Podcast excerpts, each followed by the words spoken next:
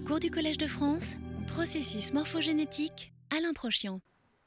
J'ai commencé cette euh, avant-dernière séance. Euh, bon, cette fois-ci, euh, me centrant enfin euh, sur le métabolisme, euh, le temps que je vous l'annonce. Et donc, euh, son évolution, évidemment, et les implications neuropsychiatriques des perturbations du métabolisme. Et je vais commencer par un article assez ancien de 2007 par Haygood et, et ses collègues. Donc, euh, euh, ce papier qui a été publié dans Nature Genetics en 2007 euh, rappelle en, en, introduction ce que vous savez déjà, que les différences cognitives, comportementales et diététiques entre les chimpanzés et nous sont considérables. Hein, et qu'elles l'étaient dès avant l'invention de l'agriculture ou de la lecture. C'est quelque chose qui est extrêmement ancien. De ce fait, de nombreux gènes qui sont impliqués dans la cognition ou la nutrition ont été étudiés euh, euh, du point de vue de la recherche d'une sélection positive, c'est-à-dire euh, d'une sélection directionnelle et de la sélection de modifications qui apportent un plus à chacune des espèces, d'ailleurs, comme vous allez le voir. a été fait avec un succès mitigé, parce que quand je dis des gènes, je veux dire des gènes, des séquences codantes. C'était fait avec un succès mitigé. Et en fait, les séquences codantes qu'on a pu voir évoluer le plus rapidement euh, sont du côté du système immunitaire, de l'olfaction et de la spermatogénèse. Donc, euh, euh, ce qui amène évidemment, comme d'habitude, à poser la question des séquences régulatrices. Alors, par souci de simplicité, à l'époque, on était en 2007, euh, les auteurs se sont concentrés euh, sur les séquences en 6, c'est-à-dire celles qui sont juste euh, en avant des séquences codantes, hein, à côté de ce qu'on appelle les, les sites d'initiation de, de, la transcription, les TSS. C'est-à-dire des régions sur lesquelles les protéines se fixent pour réguler la transcription des gènes qui sont juste en aval. À ces séquences qui sont donc très proches des sites d'initiation de la transcription, on a ajouté les introns, des séquences introniques. Hein, euh, euh, je ne sais pas si vous vous souvenez, euh, les gènes sont séparés en exons et en introns. Voilà un gène, un deuxième gène, une région intergénique. Là, ici, vous avez donc les régions de type transcription starting site, et puis ils ont pris aussi les régions introniques, celles qui sont soumises après un épissage. Et euh, ils ont aussi rajouté les séquences de fin et de début d'un tronc, et surtout de fin d'un tronc, parce que c'est justement à ce niveau-là que nous avons les signaux pour l'épissage. Et donc, si ces signaux d'épissage se modifient ou s'ils évoluent, vous allez avoir la sélection de formes épicées particulières. Et comme vous le savez, ces formes qui sont des formes spécifiquement épicées, dans telle ou telle espèce peuvent jouer un rôle très important. je vous rappelle à titre d'exemple deux gènes dont je vous ai parlé, sinon la semaine dernière, la semaine d'avant, je ne sais plus très bien à vrai dire. Par exemple, MAGO, MAGOH, qui est une enzyme qui est impliquée dans l'épissage au niveau du cerveau et dont la mutation conduit à un phénotype de microcéphalie, les petits cerveaux. Et puis, il y en a un autre exemple que j'ai donné aussi au cours de, ces cours, c'est l'exemple de, la liprine, qui a un pattern d'épistage spécifique de l'espèce humaine et qui joue un rôle très important dans le développement des domaines présynaptiques, en tout cas dans l'organisation de la synapse, et en particulier dans l'ancrage du récepteur glutamatergique de type AMPA. Rappelez-vous, je vous ai raconté ça il y a, je crois, il y a 15 jours, mais je ne sais plus très bien. Donc, euh, pour commencer, les auteurs ont donc essayé d'aligner les, séquences et les régions promotrices et introniques dont je viens de parler de 16 900 gènes ou 900 quelque chose, 903 gènes, 905 gènes entre sapiens et troglodytes, qui est donc euh, pan, un, chimpanzé, le bonobo, hein, troglodytes, et aussi le macaque, macaca mulata, euh, comme groupe externe. Hein. Je vous rappelle que le groupe externe est toujours important si j'ai une différence entre le chimpanzé et sapiens, eh bien, il faut que je sache si c'est sapiens qui a changé ou le chimpanzé. De ce point de vue, un groupe externe est intéressant. Et là, le groupe externe est donné par un, animal qui, s'est encore euh, divergé beaucoup plus tôt, il y a environ, je crois, 60 euh, millions d'années, et qui est donc le macaque. Donc, pour des raisons de manque de données fiables à l'époque, au niveau des séquences en particulier, l'affaire s'est réduite de quelques 16 000 à 6 000 gènes, 6280. Et donc, sur ces 6280 gènes, euh, euh, c'est quand même un gros tiers du génome. Hein. Euh, c'est pas mal, ça fait entre un tiers et un quart du génome. Hein. environ 250 montrent une sélection positive. C'est-à-dire que on pourrait dire que pour 800 gènes, si on multiplie par 3 quelque chose, il y a environ 800 gènes qui, qui, ont montré une, sélection positive, c'est-à-dire un peu moins de 5% du génome. Hein. Donc euh, euh, les logiciels qu'on utilise, le logiciel Panther ou Gene Ontology, euh, permettent d'identifier les catégories auxquelles ces gènes appartiennent. donc voilà ici le, logiciel Panther. Eh bien, vous voyez que ces catégories sont des gènes de la neurogénèse. Hein. ça, c'est quelque chose qui est assez évident. il y a de la place devant là. Vous pouvez, hein, soyez pas timide. Jean-Pierre, si tu veux venir t'asseoir. Donc, euh, euh, euh, des gènes de la neurogénèse, des gènes du fonctionnement synaptique, plus des gènes du métabolisme énergétique. Et là, vous les voyez ici. vous les avez ici, ces grandes catégories transport d'anions, oncogènes, vision, synapse, pour développement, développement, métabolisme des carbohydrates, activité neuronale, glycolyse, neurogénèse, etc. Bon. Et, ce que vous voyez, c'est que euh, vous avez aussi une évolution chez le singe. Hein. C'est-à-dire que le singe ne s'est pas arrêté d'évoluer il y a 6 millions d'années. Lui aussi, il est parti de son côté. Euh, euh, et donc, ça, c'est intéressant de voir que chez les chimpanzés, on a aussi des gènes des mêmes catégories. Bon, dénarification, métabolisme du carbohydrate, transport, neurogénèse. donc, ce n'est pas uniquement chez nous, Sauf que ce sont des mutations, vous allez voir, ce sont des, évolutions qui sont différentes dans les deux sens. Et euh, euh, si je prends par exemple 31 gènes euh, neuronaux qui ont un haut score dans les deux espèces cumulées, hein, bien entendu, seulement 5 sont communs aux deux espèces. Et sur les 45 gènes du métabolisme énergétique qui ont subi, qui ont bénéficié d'une évolution positive, eh bien, euh, il y en a seulement 7 de communs entre les deux espèces. Donc euh, chacun est parti de son côté, avec des gènes euh, qui ont évolué dans les deux lignages, et des gènes qui n'ont évolué que dans un lignage, de notre côté ou du côté des chimpanzés. Donc, on n'a pas laissé le singe derrière nous. Hein. On est, un est parti à droite et l'autre est parti à gauche. Voilà. c'est nous qui avons gagné. Donc, c'est sympa. Voilà. Donc, euh, euh, euh, quand je, si, je, Alors, vous voyez ici, ça, c'est les, les, singes, c'est les, gènes qui ont évolué chez le singe, puis ça, c'est chez Sapiens. Donc, bon, ben voilà. Donc, si je, décris les principaux gènes qui ont évolué rapidement chez nous, hein, ce n'est pas les gènes, là, c'est les régions régulatrices, hein, c'est-à-dire ce qui est en 5' devant le premier exon et les séquences introniques et les séquences de régulation du splice au niveau des introns. Eh bien, euh, vous voyez tout de suite que vous avez euh, euh, des gènes qui sont impliqués, par exemple, dans l'apprentissage la mémorisation, dont la mutation provoque des retards mentaux, des récepteurs EBDNF. c'est un facteur de croissance qui est très important pour tout le développement du système nerveux et son fonctionnement adulte. Ces mutations entraînent des, des ordres de l'humeur. Vous avez euh, euh, euh, des enzymes qui sont des enzymes de déubiquitinylation. Donc ça, c'est très important parce que c'est des enzymes qui régulent la dégradation des protéines.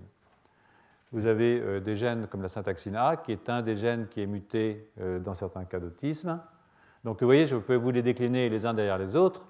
Vous voyez que ce sont des gènes qui sont tous importants et pour lesquels il y a des maladies qui sont associées, bien entendu. Hein, c'est pour ça qu'on a été, que je vous ai mis là. Et si je regarde les gènes métaboliques, euh, il y en a une grande quantité, et vous voyez que ces gènes métaboliques sont des gènes qui sont impliqués euh, dans la glycolyse, hein, euh, l'exokinase, la glycokinase. Ça, c'est la transformation très importante du malate en pyruvate. Et puis, deuxième étape épiglytique, troisième épiglytique. Donc, évidemment, les mutations dans les gènes du métabolisme ou les mutations dans un, glucagon-like comme peptide peut entraîner des modifications des, maladies de type diabète, mais aussi, bien sûr, des maladies mentales. vous voyez ici, par exemple, surdité, cataracte, retard mental. là, c'est sur l'insuline. Là, vous avez le métabolisme mais aussi l'angiogénèse, dont évidemment les problèmes d'angiogénèse sont fortement euh, euh, délétères pour ce qui est du développement du système nerveux. Là, de nouveau, on a euh, la conversion lactate-pyruvate, ça c'est absolument important.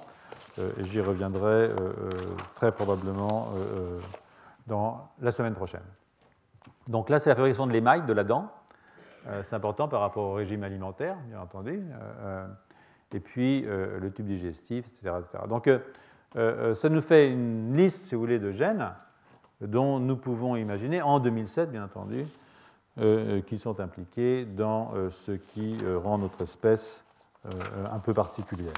Il y en a d'autres, hein, vous allez voir, il y en a d'autres, mais d'une façon générale, et comme je l'ai souvent dit depuis maintenant cette semaine, eh bien, euh, euh, euh, les deux massifs principaux sont le métabolisme et le système nerveux, en tout cas la, construction et le fonctionnement des circuits du système nerveux. Donc, je vais repartir de la piste métabolique. je m'y attardais un petit peu. Et pour ça, je, vous présente cet article de, de et, de ses collègues, qui est sorti en 2008 hein, dans Genome Biology qui, eux, se sont intéressés aux modifications métaboliques dans la schizophrénie et au cours de l'évolution. Euh, donc, ils rappellent euh, ce que nous savons, que depuis 5 à 7 millions d'années, le cerveau a changé considérablement, hein, et que euh, cela est important de comprendre ce qui, dans ces changements, est à l'origine de notre puissance cognitive, hein, unique au monde. Donc, nos connaissances sont insuffisantes en ce qui concerne ces changements, et cela euh, est lié à la pauvreté euh, des modèles animaux, c'est-à-dire qu'on a des animaux qui, sont très pauvres dès lors qu'il s'agit d'étudier la cognition humaine, et, aussi à l'impossibilité d'expérimenter sur l'homme, euh, enfin jusqu'à maintenant. Alors la démarche, c'est la démarche inverse, c'est-à-dire qu'on va chercher des troubles cognitifs, on part du trouble cognitif, on part de la pathologie, et puis on essaie de comprendre les mécanismes, et ensuite on passe à des organismes moins évolués donc euh, euh, euh, c'est une démarche inverse, mais complémentaire de celle que j'ai essayé de vous décrire au cours des dernières semaines. Donc si on part de l'hypothèse que la schizophrénie est une maladie proprement humaine et cognitive, ça peut être discuté, mais c'est le point de vue des auteurs là, eh bien ils ont essayé d'identifier des, changements évolutifs, donc des sélections positives le long de notre lignage, hein, toujours la même chose, et de les comparer aux changements moléculaires qui accompagnent la schizophrénie entre guillemets, la schizophrénie, comme toujours. Euh, euh, vous savez, ce, euh, maintenant vous corrigez de vous-même. Avec l'espoir qu'un certain recouvrement donnera accès à des informations précieuses sur l'étiologie et le décours de ces maladies. Alors, sur ce principe, les, auteurs ont, ramassé un, grand nombre de, données publiées. Ce n'est pas uniquement leurs données, c'est une méta-analyse publiée. Ils ont testé l'expression de gènes qui montrent une sélection positive euh, euh, de leur expression cérébrale au cours de notre évolution récente. Puis ils ont vérifié s'il existe une congruence entre les catégories fonctionnelles auxquelles ces gènes appartiennent et les catégories fonctionnelles qui sont modifiées dans euh, les malades. Donc ils sont partis de 16 800 et quelques gènes, 16 815 gènes en l'occurrence, exprimés dans le cerveau, hein, tous, ils les ont ordonnés à partir de 105 individus c'est ce qu'on appelle méta-analyse. Donc, euh, ils n'ont pas uniquement leurs travaux, mais les travaux d'autres collègues. Euh, euh, ils ont pu découvrir que 6 des 22 grandes catégories de processus qui ont été sélectionnés positivement dans notre lignage sont enrichis de façon significative parmi les gènes exprimés différentiellement entre les individus sains et les individus malades. Alors, 6, euh, euh, ben, c'est pas mal, mais parmi euh, ces six processus biologiques, sont tous en rapport avec le métabolisme énergétique. Et, ce n'est pas pour nous étonner, mais parmi les 22 processus sélectionnés, 7 relèvent du métabolisme. Donc ça veut dire que 6 sur 7 c'est quand même un très très bon score. Hein. Ça veut dire que vraiment le métabolisme est au centre de, ces problématiques. Et, pour ce qui est du sens, cette différence, les changements ne sont pas des changements coordonnés. C'est-à-dire c'est comme si le métabolisme était totalement désorganisé chez, les patients, les fonctions métaboliques. Alors, pour aller plus loin, alors c'est ce que vous voyez ici, en fait, euh, euh, euh, hein, vous avez ici les, 22 groupes, et vous voyez que, en fait, vous en avez 6 qui sont de l'ordre du, 7 qui sont de l'ordre du métabolisme, mais que parmi ces 7, eh bien, il y en a 6 qui sont modifiés entre les patients et, les, contrôles. Hein. pour autant qu'un contrôle ne soit pas un patient qui s'ignore, mais ça, c'est une autre affaire. Donc, euh, euh, pour aller plus loin, euh, ils ont étudié par RMN du proton le métabolisme cellulaire au niveau du cortex préfrontal des patients humains. Donc, ils ont pris 10 malades, 12 soi-disant bien portants, 5 chimpanzés et 6 macaques. Voilà. Et à partir de là, ils ont mesuré la concentration de 21 métabolites dont 20 ont pu être identifiés. Hein. Il y en a un qui n'a pas été identifié, vous voyez ici unknown, euh, ils ne savent pas ce que c'est. Et, bon, la ramène du proton, ce n'est pas forcément euh, idéal, mais enfin bon, ils en ont quand même 20 identifiés. Et même avec ce nombre qui est quand même petit hein, par rapport aux différents métabolites qu'on peut trouver, euh, ils ont des différences qui apparaissent très très clairement. Je vais revenir. Différences très clairement, vous voyez par exemple ici entre un, malade et un schizophrène et un contrôle, vous avez une différence de l'ordre de 2,3, etc. Donc il y a, d'assez grosses différences, et ces différences ne sont ni liées au genre, euh, euh, ni à l'âge, ni à la médication, ni au délai post-mortem. Ça, c'est important le délai post-mortem parce que euh, vous ne prenez pas le cerveau sur l'individu vivant, donc vous attendez qu'il soit mort. Et alors là, vous allez prendre un bout de cerveau, de cortex préfrontal par exemple, et vous allez regarder ce qu'il y a comme métabolite là-dedans, mais euh, quand le cerveau est mort, si j'ose dire, il continue de vivre, mais, à sa façon. C'est-à-dire que euh, euh, ça se dégrade, etc. Donc vous ne pouvez pas prendre des métabolites qui se modifient après la période de mort, juste après la mort. Donc ça, c'est toujours un, contrôle, enfin une expérience qui est faite de, prendre des métabolites qui sont stables, au moins pendant les quelques heures qui suivent le décès du patient ou de l'animal. Donc les métabolites les plus altérés sont la créatinine et le lactate, hein, qui sont vraiment euh, des éléments clés du métabolisme énergétique, et la choline et la glycine, très importants dans la neurotransmission, ou encore l'acétate, la choline, la phosphocholine, la glycérophosphocholine, qui sont impliqués dans le métabolisme des lipides et euh, la fabrication des, membranes cellulaires. Donc, euh, bon, une approche un, peu, lourde, mais intéressante. Et euh, euh, si euh, l'hypothèse qui est la leur, qui est aussi la mienne pour rien vous cacher, que j'ai faite mienne, hein, évolution schizophrénie tient la route, on doit retrouver les neuf composants qui diffèrent le plus, il y en a neuf qui diffèrent le plus entre les malades et les contrôles dans la liste de ceux qui ont évolué le plus rapidement parmi les 22.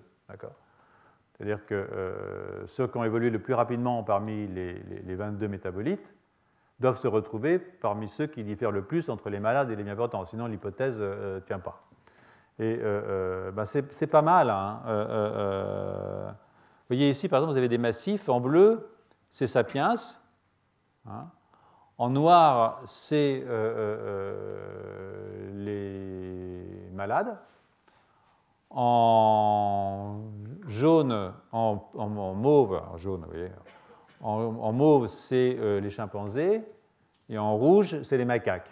Donc euh, on arrive quand même à séparer des, groupes d'animaux et d'individus euh, en différents états de santé sur la base de la distribution de ces, métabolites. Je trouvais ça assez intéressant.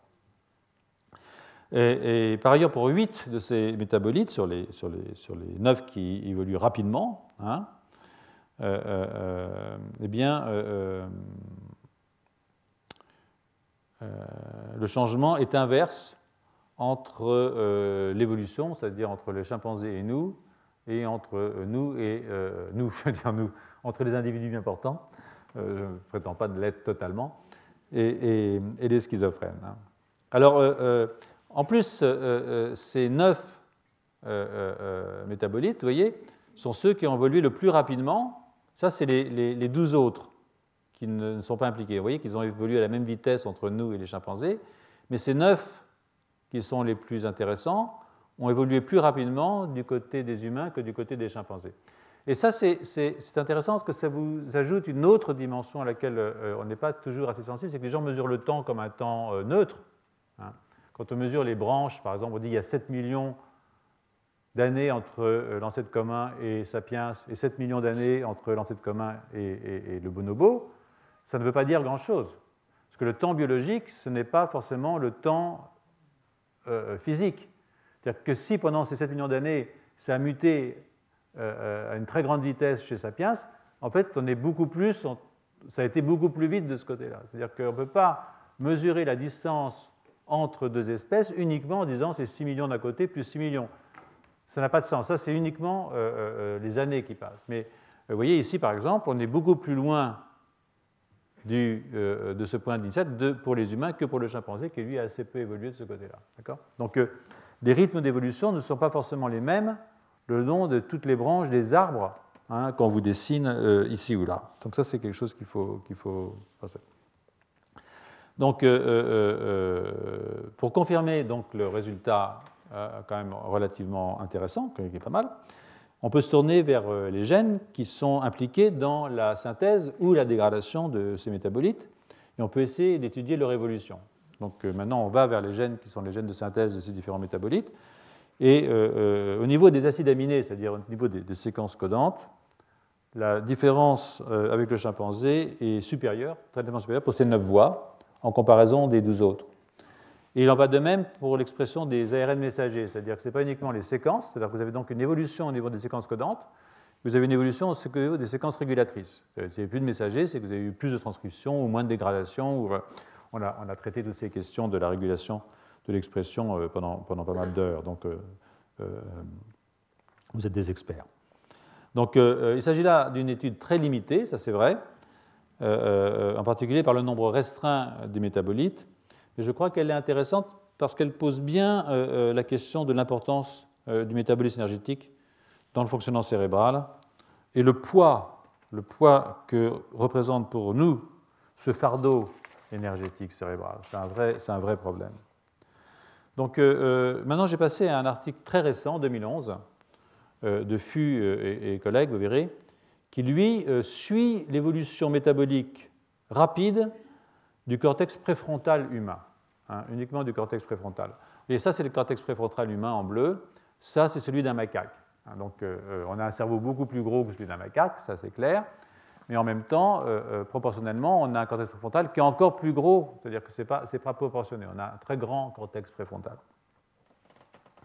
Donc euh, il nous rappelle ce que j'ai souvent dit, que les humains consacrent 20% de leur énergie au cerveau, contre 11 à 13% pour un, chimpanzé et 2 à 8% pour les autres mammifères. Hein. Les singes, c'est 11 à 13%. Donc ce sont des chiffres qui sont en rapport, bien évidemment, avec la masse cérébrale, mais ce n'est pas un rapport égal, parce que on a un cerveau qui est quatre fois plus gros que celui d'un chimpanzé, qui consomme 10% de son énergie dans son cerveau. Donc nous, on devrait faire 40%. Or, on ne fait que 20%. Ce qui veut dire qu'on est vraiment, euh, euh, on est limite. Hein. Euh, il faudrait qu'on mette 40% dans la machine. Vous allez voir, on n'en met que 20%, mais peut-être qu'on en met 30% dans un côté et puis 10% ailleurs. Donc il y a aussi la distribution de là où on les met, qui est très importante. Donc il reste qu'on est quand même on a évolué tellement vite au niveau cérébral que c'est possible que le métabolisme énergétique n'ait pas suivi à la même vitesse. C'est-à-dire qu'on n'a pas quatre fois plus.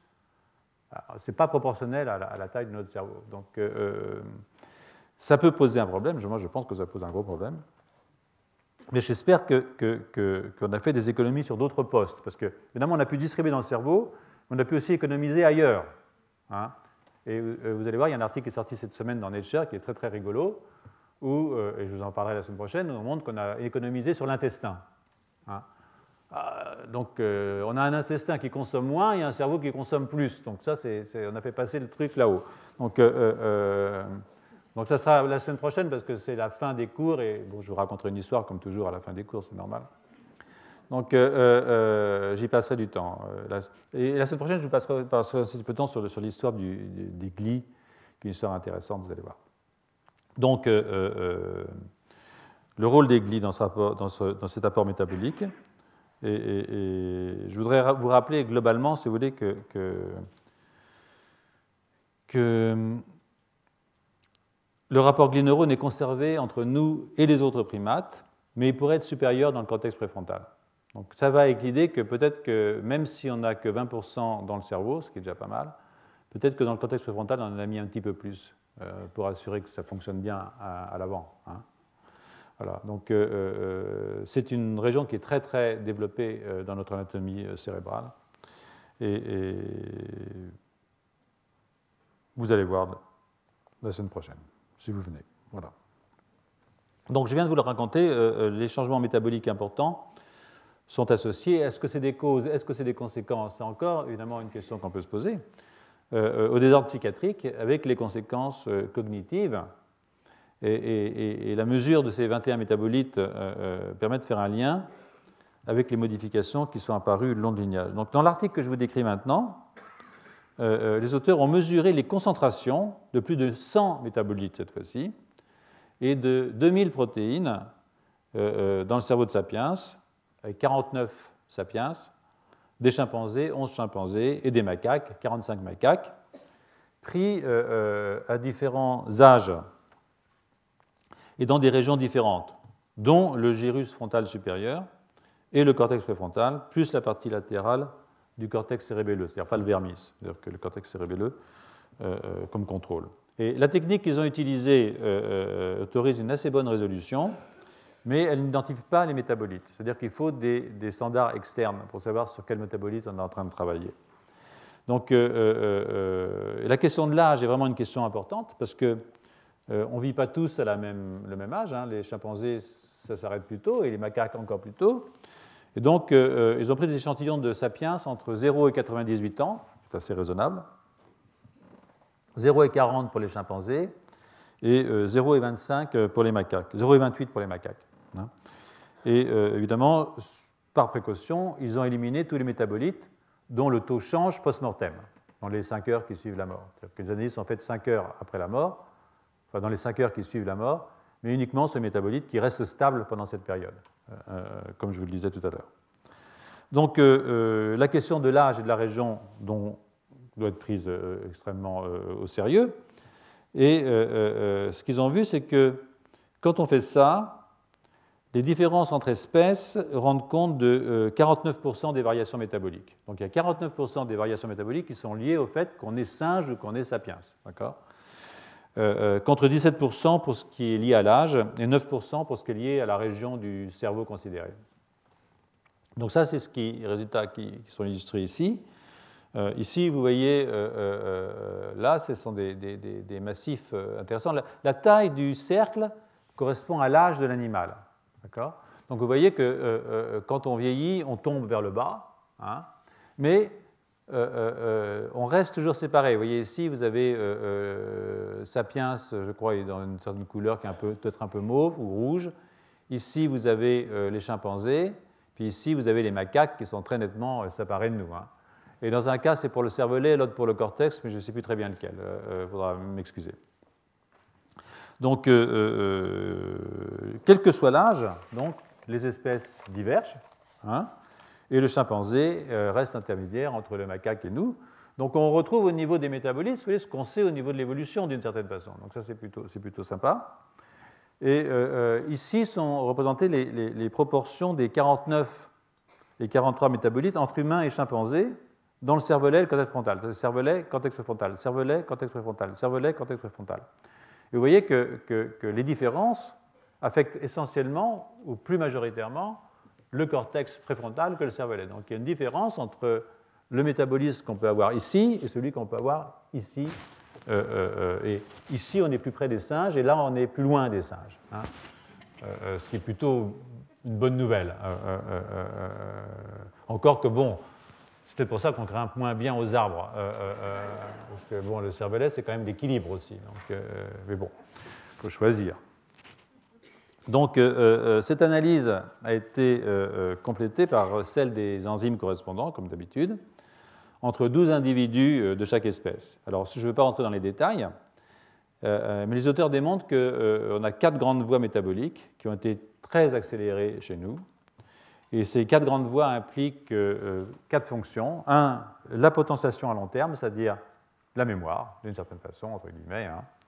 Euh, euh, les interactions ligand-récepteurs, c'est-à-dire les interactions des euh, neurotransmetteurs avec nos récepteurs, le métabolisme de l'alanine, de l'aspartate et du glutamate, et le métabolisme de la bêta-alanine. Alors, ce sont des voies qui ne sont pas indépendantes, elles se recouvrent, elles peuvent partager des gènes, elles peuvent partager des métabolites communs, comme le glutamate, en l'occurrence, dont la concentration est plus faible chez nous, chez nous quand on est jeune en particulier, que chez les autres primates.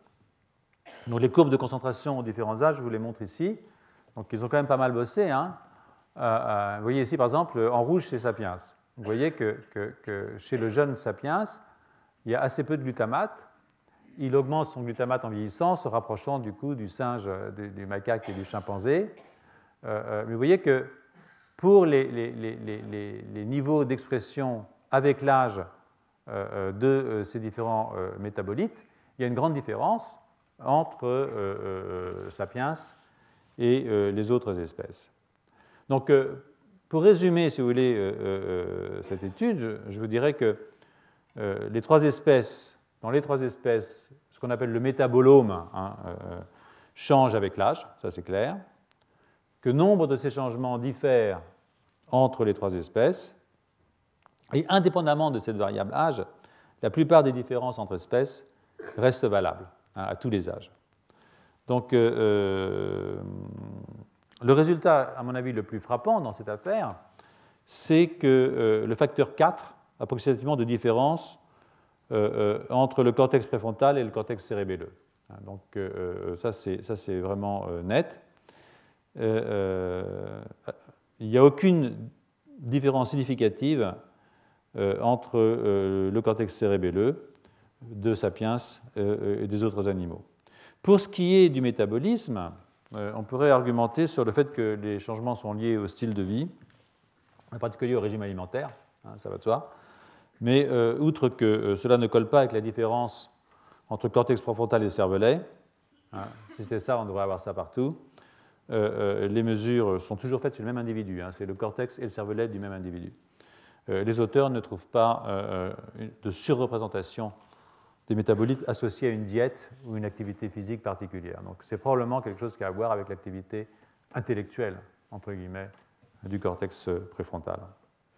C'est intéressant de s'arrêter 30 secondes sur le, glutamate. Ce glutamate est un métabolite euh, euh, qui montre une des plus grandes différences dans le cortex préfrontal.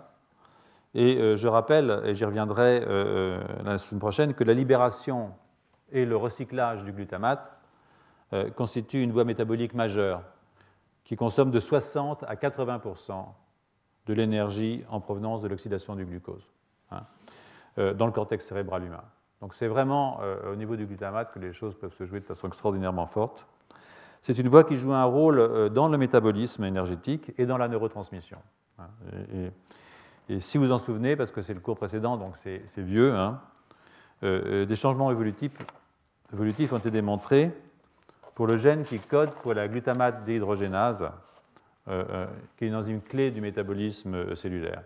Donc c'est un gène qui a subi une duplication chez l'ancêtre commun au singe, parce qu'il existe chez les singes et les humains, avec l'apparition d'une enzyme qui s'appelle GLUT2, la glutamate déhydrogénase 2, qu'on partage avec tous les primates. Hein. Mais on doit remarquer qu'un autre changement est intervenu chez nous, avec une activité supérieure du métabolisme du glutamate dans ce cortex préfrontal, mais pas dans son cortex cérébelleux. Donc il y a quelque chose qui s'est passé en plus euh, euh, chez Sapiens qu'on ne voit pas chez les singes, qui ont un cortex préfrontal qui fonctionne comme un cervelet, quoi, en gros. Hein. Les pauvres. Donc, si je reviens sur les chiffres, euh, ces chiffres démontrent une baisse de la concentration en glutamate chez les humains, surtout chez les nouveau-nés, rappelez-vous, euh, euh, alors GLUT2 a été optimisé sur le plan évolutif pour métaboliser rapidement le glutamate au niveau des mitochondries. GLUT2 est au niveau des mitochondries et c'est une enzyme qui dégrade le glutamate à toute vitesse. Donc on peut imaginer que cette baisse de cette concentration en glutamate chez Sapiens est liée à un métabolisme beaucoup plus rapide de cet acide aminé. Cet acide aminé qui est aussi un neuromédiateur dans le cerveau. Tous les neurones pyramidaux dont je vous parle, les neurones, qui, partent du cortex et qui vont à très longue distance, sont des neurones qui fonctionnent avec du glutamate. Je vous ai toujours dit, il y a deux neuromédiateurs dans, le, cerveau. Il y a le GABA qui est le frein, il y a le glutamate qui est l'accélérateur. Et le reste, bon, c'est très très peu de choses. C'est important, mais c'est très très peu de choses. Donc le glutamate est un des grands neuromédiateurs euh, du système nerveux. Donc euh, euh, je reviendrai sur cette affaire à propos du lactate et de son rôle à travers sa recapture par les astrocytes, son rôle dans le métabolisme énergétique et aussi dans la fonction synaptique, deux points qui sont évidemment euh, très très liés. Finalement, je demande de ne pas oublier que la technique qui est utilisée par euh, ces auteurs euh, ne donne pas une vue totale hein, du métabolome, des métabolites, et que plein de changements ont pu passer à travers leur crible. Il reste que c'est vraiment la chose à retenir, je crois, faut tout retenir. Mais s'il y avait une chose à retenir, c'est que l'étude de l'évolution euh, du métabolisme dans notre lignage constitue une voie de recherche d'un extrême intérêt pour les questions qui euh, nous préoccupent euh, cette année. Alors avant de passer à la suite, je m'attarde une seconde, peut-être ça peut être une longue seconde, une seconde, sur cette question du rapport entre le nombre de cellules gliales et le nombre de neurones. Euh, et à la controverse qui, accompagne cette, étude, à travers le survol euh, euh, rapide de deux articles, un qui est publié en 2006 et l'autre en 2007. Je vais commencer par celui de 2007. celui de 2007 nous rappelle que la taille du cerveau varie de 1 à 100 000 chez les mammifères et que chez les rongeurs, la taille des cellules augmente avec celle du cerveau. Ce qui se passe chez un, un mammifère, autre que les primates, chez les rongeurs, quand la taille du cerveau augmente, la taille des neurones augmente. D'accord? Donc, euh, euh, euh, et pas la taille des cellules gliales. C'est-à-dire que vous avez des gros neurones. Donc on peut imaginer que chez un, un, rongeur, un gros cerveau, eh bien, ça implique des gros neurones qui peuvent éventuellement aller porter les potentiels d'action à la distance nécessaire et provoquer par l'augmentation plus loin, quoi, puisque la taille de l'arborisation est en gros proportionnelle à celle du corps cellulaire. Donc euh, euh, ces auteurs ont eu l'idée d'aller rechercher euh, chez, les, chez, les, chez, les, singes, qu'est-ce qui se passe chez les singes, et pour voir s'il y avait le même, la même règle de l'augmentation du rapport gli-neurone. Hein. Et donc la raison pour laquelle ils ont fait ça, c'est que si on avait la même règle que celle qu'il y a chez les non-singes, chez les rongeurs par exemple, un cerveau de 100 milliards de neurones comme le nôtre peserait 45 kilos. Euh, c'est comme le film de Gérard Roury, vous savez, le, cerveau. Donc, euh, euh, alors, ce qui est dommage, c'est que cette équipe n'a pas travaillé chez les hominidés, mais ni chez les chimpanzés. Donc, ça limite un peu la portée de leurs conclusions. Mais en tout cas, il démontre assez clairement, je crois, que euh, la taille du cerveau, bien entendu, est proportionnelle à la taille du corps, ce que euh, vous devez savoir maintenant. Donc vous voyez, depuis le marmosette, par exemple, qui fait un, corps de 361 euh, grammes, c'est pas lourd, il a un cerveau de, 8 grammes. Et si vous prenez un macaque qui pèse quand même 3 kg, 4 kg, bon, il a un cerveau de 87 grammes. Et en fait, vous pouvez voir que c'est proportionnel. Vous avez une variation de, masse corporelle de 11, de masse de cerveau de 11. Hein. Et puis, vous comptez par 10 le nombre de neurones et par 12 le nombre euh, euh, de non-neurones. Donc, euh, en gros, tout ça varie de façon extraordinairement proportionnelle. Vous voyez ici la, masse du cerveau et le nombre de neurones avec toutes les espèces qui s'alignent sur une droite tout à fait parfaite. Quoi. Donc, chez les, les, singes, en l'occurrence ici, pas chez les hominidés, ni chez les chimpanzés, vous voyez que ce sont des singes quand même un petit peu primitifs, eh bien, euh, euh, euh, on a une augmentation proportionnelle du nombre de neurones et du nombre de cellules non neuronales dans le système nerveux, et que ça est aussi proportionnel à l'augmentation de la taille de notre animal. Donc, quand le cerveau augmente d'un facteur 11, le nombre de neurones augmente d'un facteur 10, et d'un facteur 12, je ne pense pas que ce soit tout à fait précis à ce point-là, donc ce n'est pas très grave. Donc, il conclut, et on peut être que d'accord avec eux, qu'il serait intéressant de faire la manip chez les primates, euh, les vrais, quoi, nous, hein, euh, euh, et les chimpanzés. mais même s'ils ne le disent pas, ils prédisent que le résultat va être le même, parce que sur la base de leur raisonnement, en appliquant la même règle scalaire chez nous et chez les, autres, là, pour un cerveau de 100 milliards de neurones, on pourrait prédire un poids de 1,450 grammes, kilogrammes, pardon, donc c'est nous, hein, en gros, et un corps de 72 kilos. C'était nous il y a quelques années. C'est un peu plus lourd, mais bon. Ce qui est très proche de la réalité quand même. Hein. Euh, euh, mais ce raisonnement, à mon avis, pêche, hein, parce qu'il ne tient pas compte de la rupture chez les hominidés de la règle de proportionnalité entre le corps et le cerveau, puisque, je vous l'ai souvent dit, nous, nous avons 900 cm3 de trop de cerveau, 900, donc euh, pas mal, hein, 0,9 kg en trop de cerveau par rapport à cette règle de proportionnalité entre la taille du corps et la taille du cerveau. Donc euh, ça, c'est déjà une règle euh, dont il faut rendre compte, bien entendu, on n'est pas proportionnel. Et surtout des variations entre les différentes régions du cortex, hein, parce que tout ne se passe pas forcément de la même façon dans toutes les régions du cortex donc, euh, euh, et en particulier dans le cortex préfrontal. Et de ce point de vue, je pense que l'article de, Sherwood, euh, qui est sorti un peu avant, mais qui est en 2006, est assez intéressant parce que lui s'est amusé à regarder, si vous voulez, chez le sapiens, chez le macaque et chez les chimpanzés, les bonobos, hein, troglodytes, le rapport entre le gli et les neurones dans différentes régions du cerveau. Hein. Vous voyez ici, par exemple, si vous prenez euh, le cortex, euh, ici, là, vous avez les aires de, de, Broca, je pense, un truc comme ça. Non, elles sont là. Je ne vois, rien d'ici, moi. Donc, toujours est-il que vous avez du cortex préfrontal euh, et vous avez du cortex qui n'est pas du cortex préfrontal. Et dans l'air 44, par exemple, vous voyez qu'il n'y a pas de différence significative dans ce rapport qui est de l'ordre de 1 ou un truc comme ça, qui oscille entre 1,2 et 0,8. Euh, euh, euh, entre le chimpanzé, le macaque et, Sapiens.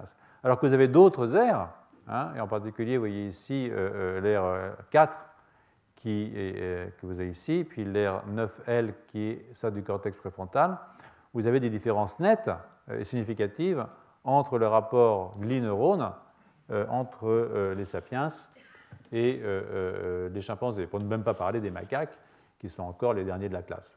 Donc, ça, c'est intéressant. Et euh, euh, euh, si l'église joue un rôle important, que nous pensons dans le métabolisme énergétique, il joue un rôle important dans le métabolisme énergétique, cela signifie que ce métabolisme énergétique n'est pas le même dans toutes les régions du système nerveux. D'accord? À partir de là, les, 20% de consommation chez Sapiens peuvent correspondre à 30, voire 40% de plus dans certaines d'entre elles, dans certaines de ces régions, et à moins de 20% dans d'autres régions, ce qui quand même dégage des marges de manœuvre euh, par rapport à la crise énergétique potentielle à laquelle nous attribuons euh, euh, les maladies psychiatriques ou neurologiques sur lesquelles j'ai voulu faire le cours cette année. Donc, je vais maintenant essayer de, prolonger la réflexion sur le lien possible entre maladie mentale et métabolisme, en tâchant de mettre les mitochondries dans la boucle, hein, parce que bon, c'est quand même ça les machines à faire de l'énergie, c'est la mitochondrie. Hein. Euh, euh, mais en évitant, euh, parce que c'est trop facile, la maladie de Parkinson ou les maladies dont on sait qu'elles sont fondamentalement ciblées sur la mitochondrie. Donc, pour ça, il y, a, deux façons de faire. Hein. La première façon de faire, c'est de s'intéresser à, l'instabilité du génome et à la façon dont l'activité des mitochondries est liée directement ou non à la régulation de la transcription au niveau des noyaux et à la stabilité des génomes. Donc ça, ça, peut constituer un cours en soi, hein, euh, euh, et euh, ce sera une grosse partie du cours de l'année 2012. donc je ne vais pas en parler aujourd'hui, je n'ai pas le temps. Voilà. Je pensais le voir faire cette année, mais, je me suis laissé dériver comme d'hab. Donc une deuxième approche, c'est celle que je vais développer maintenant, consiste à prendre un gène candidat, hein, un gène vraiment dont les gens pensent que c'est un bon gène candidat, euh, euh, euh, à peu près fiable, quoi. et de voir comment son étude pourrait nous amener sur une question qui touche à la physiologie mitochondriale. Donc faire la démarche inverse, même si au départ rien ne semblait indiquer que c'est quoi que ce soit à voir avec les mitochondries. Et je vais prendre un gène qui s'appelle DISC1, qui s'appelle DISC1, qui, ce qui veut dire Disrupted in Schizophrenia Number 1, ce qui pensait qu'il allait en trouver 2, 3, 4, 5, mais on est toujours à DISC1. Donc voilà. Et là, je vais vous introduire donc euh, euh, ce gène. Hein. Alors là, oui, c'est euh, l'évolution, c'est l'évolution du rapport glineurones dans la région préfrontale 9L, dans les couches 2 et 3 de cette région, donc dans des couches où vous avez des neurones pyramidaux glutamatergiques. Et vous voyez que eh bien, ce rapport est beaucoup plus fort chez Sapiens que dans les autres espèces. 1,65, ce n'est pas, pas de la blague. ce qui veut dire en fait que je ne suis, suis pas très partisan de, ce que j'appelle la Glaya Pride. Vous savez, euh, euh, euh, il y a plein de gens aujourd'hui qui travaillent sur les glis qui pensent qu'on ne fonctionne qu'avec des glis, que les neurones, ça ne sert à rien. Mais moi, j'aime bien les neurones, toujours. Mais c'est vrai que, vous voyez que certaines fonctions intellectuelles sont quand même liées au nombre de glis, et ça, c'est normal si les glis contribuent à l'apport énergétique du système nerveux. Donc, voilà. Donc, donc ce gène DISC1 a été identifié euh, à partir d'une famille écossaise dans laquelle il y a une translocation chromosomique et qui s'accompagne chez les porteurs de la translocation chromosomique de, troubles, de troubles, mentaux majeurs, hein, comme dépression, schizophrénie, etc. Donc c'est une translocation qui, conduit à une troncation du gène, voilà le gène complet, en fait, vous avez euh, une troncation de ce gène, et cette partie-là pourrait jouer un rôle de dominant négatif. Elle peut aussi se recombiner avec d'autres régions euh, du génome et avoir ainsi des, gains de fonction, en particulier la formation de, plaques amyloïdes. Hein. Et puis vous pouvez aussi perdre complètement euh, la protéine à la suite de la dégradation du fragment qui reste. Donc ça, ce sont des, possibilités qui sont importantes, vous allez le voir, je, vais y revenir. Donc à la suite de son identification, dans cette famille.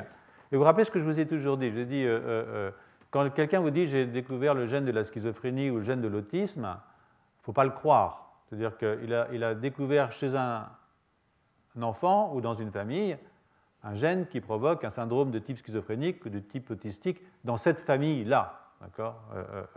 Il y a probablement un nombre très très grand de façons. c'est comme si vous débranchez le frigidaire, ça fait plus de froid. Ça ne veut pas dire que c'est la prise qui fait du froid, d'accord euh, euh, euh, En gros, c'est à peu près ça. Donc, il reste que quand vous avez un gène, identifié un gène comme ça, vous pouvez regarder tous les gènes qui sont associés, toutes les conditions qui peuvent faire varier l'expression de ce gène, et donc entrer dans une, une, approche un petit peu statistique, un petit peu plus générale, d'un trouble qui est un trouble qui n'est pas le trouble lié à un gène, en tout cas pas dans toutes les familles. Donc, euh, mais c'est pareil, je vous l'avais dit au début, c'est pareil de la maladie de Parkinson. Hein. il y a 5% de formes de maladie de Parkinson qui sont génétiques. Et pour la maladie d'Alzheimer, c'est pareil, il y a 10% de formes de la maladie d'Alzheimer qui sont aussi génétiques. Les autres sont dites sporadiques, ce qui veut dire qu'on ne sait pas. Voilà. Donc, euh, euh, donc ce gène-là, DISC1, a été identifié associé à des désordres dans, dans de nombreuses études. Alors, l'association euh, euh, euh, entre DISC1, une mutation de DISC1 et les maladies psychiatriques est relativement faible. Hein. Il y a des études de, de, qu'on appelle de Genome-Wide Association. ces études ne démontrent pas avec certitude une association significative entre DISC1 et la schizophrénie. ce n'est pas forcément définitif. Et on pourrait dire, bon, ben, on va rester là. Quoi. Mais, mais ce n'est pas le cas parce qu'il existe aussi de nombreuses études qu'il démontre un lien entre DISC1 et ce qu'on appelle des, endophénotypes associés à des troubles majeurs euh, euh, euh, de maladies de l'esprit, c'est plus simple. Donc c'est important parce que les endophénotypes sont des phénotypes intermédiaires héréditaires, par exemple un trouble de la mémoire de travail, hein, qui peuvent contribuer aux symptômes qu'on peut trouver chez des gens dans qui on met la catégorie ou l'étiquette schizophrénie. Donc, euh, euh, il est donc probable que DISC1, euh, tout en n'étant pas un facteur décisif au sens du, DMS, hein, Diagnostic and Statistical Manual, pourrait conférer un risque génétique au niveau de ces endophénotypes ou de la construction ou de la physiologie des ensembles neuronaux qui sont affectés dans ces pathologies. C'est à ce titre-là en fait, que c'est peut-être un gène très intéressant. Hein, donc, en parallèle avec les études génétiques, les études cliniques il y a eu de nombreuses études qui ont donc porté sur ce gène, hein, essayer d'en comprendre quelles en sont les fonctions hein, au cours du développement euh, euh, et chez l'adulte. Donc ces, travaux ont ouvert des pistes euh, très intéressantes, dont un rôle dans la migration et la morphogénèse des neurones, y compris chez l'adulte au niveau du gyrus denté. je ne sais pas si vous vous rappelez l'année dernière, mais, il, y a il y a deux endroits dans le système nerveux central adulte où il y a de la neurogénèse chez l'adulte, au niveau des zones subventriculaires qui vont aller modifier, enfin, faire du, turnover de neurones GABAergiques au niveau du bulbe olfactif. Et puis ici, au niveau du gyrus denté, eh bien, euh, euh, des précurseurs qui vont se développer en neurones glutamatergiques et qui, au fur et à mesure qu'ils maturent, avec leurs fibres qui arrivent comme ça, vont migrer à l'intérieur de l'hippocampe. Hein. Donc, euh, ces neurones sont importants. Je ne sais pas si vous vous souvenez aussi, je vous ai raconté que René N, à Columbia University, associe cette neurogénèse à plutôt cette absence de neurogénèse au développement possible de troubles dépressifs. Hein. Euh, en particulier euh, quand vous mettez. Euh, il a montré que si on met certaines classes d'antidépresseurs à un animal, eh bien, ça s'associe avec de la neurogénèse et que si on bloque la neurogénèse adulte, eh on bloque l'effet de l'antidépresseur. Pour certaines classes d'antidépresseurs, pour certaines classes de dépression. Donc, ça, je vous en avais parlé l'année dernière. Et vous voyez, ça, ce sont ces neurones ici qui euh, se euh, renouvellent à peu près euh, tous les deux mois, moins chez l'adulte que chez. je renvoie au cours de l'année dernière, vous les trouverez sur le, sur le, site. Hein. Mais ce que vous pouvez voir ici, c'est que dans un, vous regardez la forme de ces neurones, eh bien, si vous supprimez ou modifiez considérablement à la baisse l'expression de disque 1, eh bien, vos neurones 1 migrent différemment. En fait, ils migrent beaucoup plus loin, Hein, beaucoup plus vite. Et surtout, ils ont une exubérance de leur arborisation dendritique qui est très très forte. C'est-à-dire qu'ils sont beaucoup plus euh, poilus, si vous voulez, que des neurones normaux. Donc même au niveau de la neurogenèse adulte, euh, euh, ce gène est un gène qui a une certaine importance. Et la neurogenèse adulte, c'est quand même quelque chose qui est aussi important, évidemment, pour notre adaptation à l'environnement. Donc, au-delà de, Une autre piste qui est très très utile, c'est de regarder quelles sont les protéines qui se lie euh, à, à, Disk 1. Et là, vous avez euh, toute une série euh, de voilà, Disk 1. Vous pouvez regarder toutes les protéines avec lesquelles Disk 1 peut interagir. C'est-à-dire c'est une protéine qui, visiblement, a un grand niveau d'interaction avec d'autres protéines, peut faire des complexes multiprotéiques. Et ce que vous voyez ici, c'est que ces différentes interactions peuvent intervenir avec des protéines qui sont impliquées dans la prolifération neuronale dans la migration neuronale, dans des signalisations au niveau euh, de la synapse, bien entendu, dans la régulation du nombre d'épines dendritiques. Ça, c'est important, les épines dendritiques, parce que plus vous avez d'épines dendritiques, et en fait, plus vous avez de contacts synaptiques euh, euh, possibles. Et puis, évidemment, dans le maintien et la physiologie des synapses. Donc ça, c'est quelque chose qui est, important. Ça prouve que cette protéine peut être au centre, si vous voulez, de plusieurs fonctions physiologiques qui ont à voir bien évidemment, avec euh, la fonction cérébrale. Ici, vous avez des mutations, et euh, j'attire votre euh, attention sur cette mutation-là. Je ne vois pas d'ici, donc je vais la ressortir ici parce que c'est.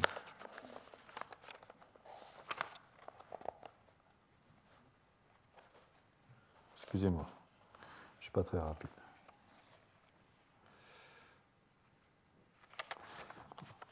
c'est une mutation euh, euh, leucine phénylalanine en position 607 de la protéine et une autre mutation qui est une mutation sérine cystéine en position 704. Hein. Donc euh, là, on identifié toutes les régions qui vont interagir avec ces différentes protéines. Vous voyez que c'est une longue protéine qui peut interagir avec beaucoup d'autres facteurs. Et celles-là sont importantes parce que la mutation, la double mutation est commune Hein, elle est associée à des troubles de caractère psychiatrique, y compris à des dépressions extrêmement sévères. Donc, avant d'arriver à l'article qui m'a incité à vous parler de DISC-1, alors que j'avais décidé de ne pas trop parler des gènes candidats, cette année en tout cas, euh, je voudrais euh, l'introduire par ce qui me semble le, plus important. Euh, non pas évidemment identifier le gène de la schizophrénie, je reviens là-dessus, je, je, vous ai dit ce qu'il fallait en penser, mais en fait des facteurs de susceptibilité qui opèrent à la fois au niveau génétique, et au niveau fonctionnel, et qui, selon le cas, et ça c'est l'histoire individuelle qui peut en décider, peuvent ou non pousser dans le sens d'un déclenchement euh, d'une pathologie de type psychiatrique. Par exemple, si vous inactivez DISC1 chez un poisson, vous perturbez le développement des oligodendrocytes, c'est-à-dire les cellules qui font la myéline dans le système nerveux. Et vous avez un phénotype qui est très proche du phénotype d'invalidation d'une protéine qu'on appelle la neuroréguline 1, qui est un cofacteur de la régulation des récepteurs de la famille ERB, gène majeur, et un gène majeur de susceptibilité à la schizophrénie. Ou dans celle de BAS1, euh, euh, qui est une protéine qui est impliquée dans la maturation du peptide amyloïde, celui qui fait des plaques, vous savez, dans la maladie d'Alzheimer. Euh, donc, cette interaction génétique entre DISC1 et NRG1 a été confirmée dans des souris KO. Si on, fait le, invalide NRG1 chez une souris, eh bien, il a une très très forte baisse d'expression de DISC1. Donc, vous avez une interaction génétique qui est importante entre deux gènes qui sont des gènes de susceptibilité euh, à ces maladies psychiatriques. Il y a une autre, interaction qui est euh, très intéressante, c'est ce qu'on appelle la disbinding. Hein. Euh, bon, pas, pas, de problème de truc, mais c'est une protéine synaptique qui est codée aussi par un gène de susceptibilité à la schizophrénie et dont la mutation est associée aux troubles cognitifs associés à ces maladies. Donc, la disbinding, elle partage des partenaires avec DISC1. Elle se fixe à des agrégats euh, DISC1 qui sont retrouvés dans les cerveaux post-mortem. Là, il y, a, deux points qui sont vraiment euh, très intéressants. Euh, est-ce que je peux déborder un petit peu aujourd'hui ou est-ce que ça vous ennuie hein? Et après, je partirai vite parce que. sauf que nous, il faut qu'on cause deux minutes, mais ça, c'est autre chose. Mais, mais élève Blanchard. Donc, il y a deux points qui sont très intéressants. C'est que euh, euh, la première, c'est qu'il y, a, des, probablement des complexes multiprotéiques et donc une masse d'interactions euh, génétiques possibles qui peuvent conduire à des troubles psychiatriques. Hein. Le deuxième point, c'est que ces agrégats de DISC1, hein, comme ça, sont trouvés dans le cerveau des malades post-mortem, mais pas dans celui d'individus sains, ceux qui sont morts en bonne santé. Ce qui suggère une, possibilité, au niveau du cérébral en tout cas, donc, euh, euh, ce qui suggère une possibilité de, troubles psychiatriques qui seraient liés à la conformation euh, de la protéine et à son insolubilité. Et ça, c'est connu dans énormément de maladies neurologiques, comme vous le savez, comme la maladie à prion, la maladie de Parkinson, la maladie d'Alzheimer. En fait, presque toutes les maladies neurologiques sont des maladies de la formation d'agrégats de protéines.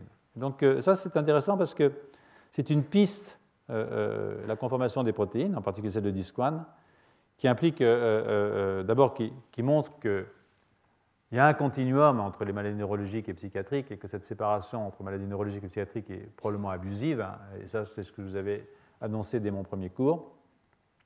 Mais c'est aussi une pièce intéressante parce qu'elle montre qu'une des voies d'accès, c'est aussi le contrôle de la robustesse de la conformation de ces protéines. Et donc, ça attire notre attention vers les protéines de choc thermique et ça fait un lien, mais je vous dirai pourquoi l'année prochaine, avec ce qui était mon but depuis le départ, c'est-à-dire placer les mitochondries dans la boucle.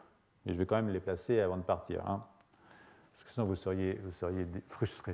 On ne va pas quitter mon cours frustré. C'est terrible. Donc là, je vais donc terminer avec deux articles euh, euh, euh, publiés très récemment. Et je commence par un article de Park et collègues qui démontre que DISC1 joue un rôle essentiel dans la fonction des mitochondries. Euh, euh, ces auteurs ont commencé par rappeler, bien entendu, toujours que les mitochondries sont associées à de nombreux désordres neurologiques et psychiatriques. Bon, maintenant on le sait. Euh, ils ont donc fait une, approche par double hybride pour aller chercher des protéines qui se lient à DISC1, exactement comme on l'a fait tout à l'heure. Ils ont trouvé une que personne n'avait trouvée, qui s'appelle la mitophiline. Hein. et la mitophiline, c'est important parce que c'est une protéine interne à la mitochondrie. Elle est dans la membrane interne de la mitochondrie. Les mitochondries, elles ont une membrane externe, une membrane interne, parce que ce sont des, bactéries qui ont été mangées par d'autres cellules. Donc euh, euh, vous avez une double membrane, interne et externe. C'est un reste évolutif. Donc, euh, donc dans cette membrane interne, vous avez la mitophiline, et ça veut dire que DISC1 est probablement dans la mitochondrie. Donc ils ont effectivement démontré que DISC1 était dans la mitochondrie, et soit en surexprimant DISC1, et on voit ici la membrane externe en rouge, la membrane interne en noir, et vous voyez que vous avez DISC1 qui est à l'intérieur. Ça, c'est après surexpression du gène dans des cellules de type EC, euh, par exemple, je ne sais pas, ouais, sûrement. Euh, euh, ou bien même dans les cellules normales, vous voyez que vous avez DISC1 qui est interne à la mitochondrie. Donc, si maintenant je fais une baisse d'expression de ma mitophiline, qu'est-ce que je vois? Eh bien, je vois que j'ai une baisse de l'activité de la NADH déshydrogénase, qui est en fait une enzyme qui est importante pour la première étape, si vous voulez, de la chaîne de transfert des électrons, c'est-à-dire de la formation d'ATP. Hein. Donc, euh, euh, euh, pardon. Donc, vous voyez ici que je baisse ça avec, en diminuant l'expression de disque 1, aussi en diminuant l'expression de la mitophiline, et là, je regarde la synthèse d'ATP, vous voyez que si je supprime disque 1, j'ai une grande baisse de formation d'ATP euh, par les mitochondries. Par ailleurs, j'ai euh, une autre chose qui est très importante de la mitochondrie, c'est que c'est un, site de stockage du calcium. Le calcium est évidemment un ion, un cation très important pour tout ce qui est physiologique. Si euh, vous traitez une cellule à la ionomycine, c'est-à-dire un, un ionophore, vous allez avoir une libération de calcium dans le cytoplasme à partir des mitochondries. Vous voyez ici le calcium qui sort, et puis vous allez tamponner, ça c'est le, temps, hein. je fais comme ça. Vous allez tamponner, et donc vous allez avoir un pic, et puis ça va baisser très rapidement. Eh bien, euh, si vous faites euh, diminuer l'expression de disque 1 ou de la mitophiline, vous voyez que vous avez une aberration dans le tamponnage du calcium. C'est-à-dire que vous maintenez du calcium dans le cytoplasme au moment où il ne devrait pas y être. Et ça, c'est très dangereux d'avoir trop de calcium dans son cytoplasme. Hein. Donc euh, euh, ça, c'est assez rigolo parce que ça fait un lien entre vraiment inattendu, si vous voulez, entre cette protéine disque 1 et l'activité euh, mitochondriale. Mais ce n'est pas tout. c'est pas tout, je pense, oui. C'est moi continuer. Oui, ça c'est. Maintenant, je, termine donc avec maintenant cet autre papier, qui est le papier de, Atkin, qui est sorti en, en 2011, un tout petit papier mais vraiment, vraiment sympa, euh, euh, euh, qui suggère que DISC-1 régule la migration des mitochondries. Donc ça, il faut que vous sachiez que c'est important parce que, évidemment, les, mitochondries sont très très mobiles. Hein, et aussi sont très plastiques. Les mitochondries, ça se coupe en morceaux, ça fusionne, ça se promène, euh, euh, et en particulier, ça se promène depuis le corps cellulaire jusqu'à l'axone. Et quand c'est dans l'axone, ça y reste. Donc ça se promène avec ses messagers sur le dos, on en a parlé. Donc euh, au début. Mais on peut en reparler un jour si vous voulez, mais là, là je n'ai pas le temps parce que j'ai déjà pris du retard. Donc parmi les points importants de la physiologie mitochondriale, donc, il y a cette extrême motilité et plasticité. Et pour ce qui est de la motilité, les mitochondries migrent extrêmement rapidement le long des axones des dendrites et s'ancrent à la membrane dans des sites très particuliers. Hein, en particulier, là où il y a de la signalisation par un facteur de croissance, la, mitochondrie vient s'ancrer. Et on peut imaginer que c'est une façon de donner de l'énergie à un endroit où il se passe quelque chose, hein, pas là où il se passe rien. Donc, euh, euh, euh, j'accélère. Donc, pour rechercher un, rôle possible de, de DISC-1 dans le transport des mitochondries, ils ont pris des neurones de l'hippocampe, ils ont soit augmenté, soit diminué euh, la concentration de 1. Et vous voyez ici ce qui se passe. Euh, euh, vous pouvez diminuer 1 avec un, ARN interférentiel. Hein. ici, par exemple, vous avez diminué 1.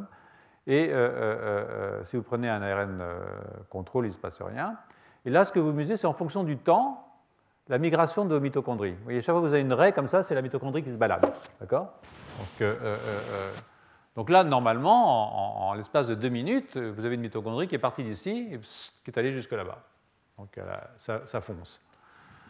ici, si vous prenez un, ARN interférentiel contrôle, vous avez toujours les trucs qui foncent comme ça. Et là, vous faites un gain de fonction de disque 1, il ne se passe rien. Mais si vous supprimez disque 1, vous voyez que vous n'avez plus de migration des mitochondries. Donc ça, c'est vraiment clair.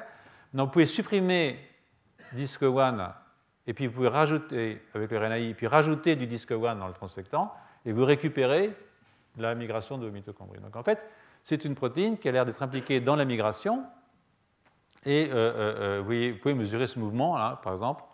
Voilà, je mets du disque 1, ça bouge plus vite. Je mets un RNAi, ça bouge moins vite. Je mets un RNAi, je rajoute du 1, ça rebouge, ça rebouge vite. Hein. Euh, euh, donc ça, c'est assez amusant, mais vous pouvez aussi faire ça avec des, formes mutées. Hein. en particulier des formes mutées qui sont trouvées dans des maladies psychiatriques. Hein. Et là, ben, voilà ici le, le, qui bouge. Là, vous avez RNAi, vous mettez du disc one avec une mutation en position 704 sur la cystine, il ne se passe rien, c'est normal. Mais là, vous voyez, si vous remplacez par la forme 607, eh bien, euh, vous bloquez euh, complètement la migration de vos mitochondries. Hein. Et vous vous rappelez, cette forme 607, c'est une des formes qui a été trouvée dans des euh, patients qui ont des troubles psychiatriques et dépressifs extrêmement lourds.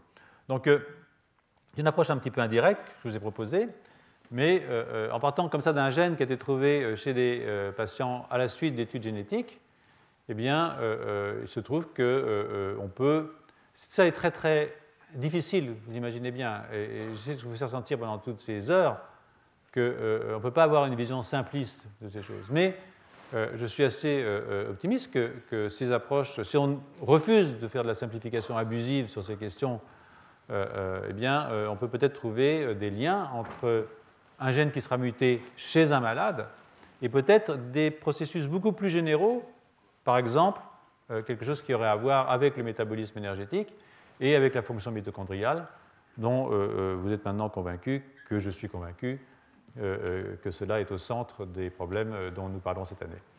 Donc, avant de partir, je sais que vous êtes pressé, il est 18h07. L'année prochaine, je ferai des cours d'une heure et demie. Comme ça, on n'en fera que six, d'accord? Bon, si vous êtes tous d'accord, on fera comme ça l'année prochaine. moi aussi, je suis d'accord. Donc, euh, la semaine prochaine, je vous parlerai euh, euh, des cerveaux très gros et puis surtout des problèmes de, de, glis neurones et de comment on peut lier tout ça au sein d'un tableau relativement général. Et je vous présenterai les attendus, enfin comment je voudrais faire le cours l'année prochaine pour que vous ne soyez pas étonnés quand vous arriverez. Je vous remercie.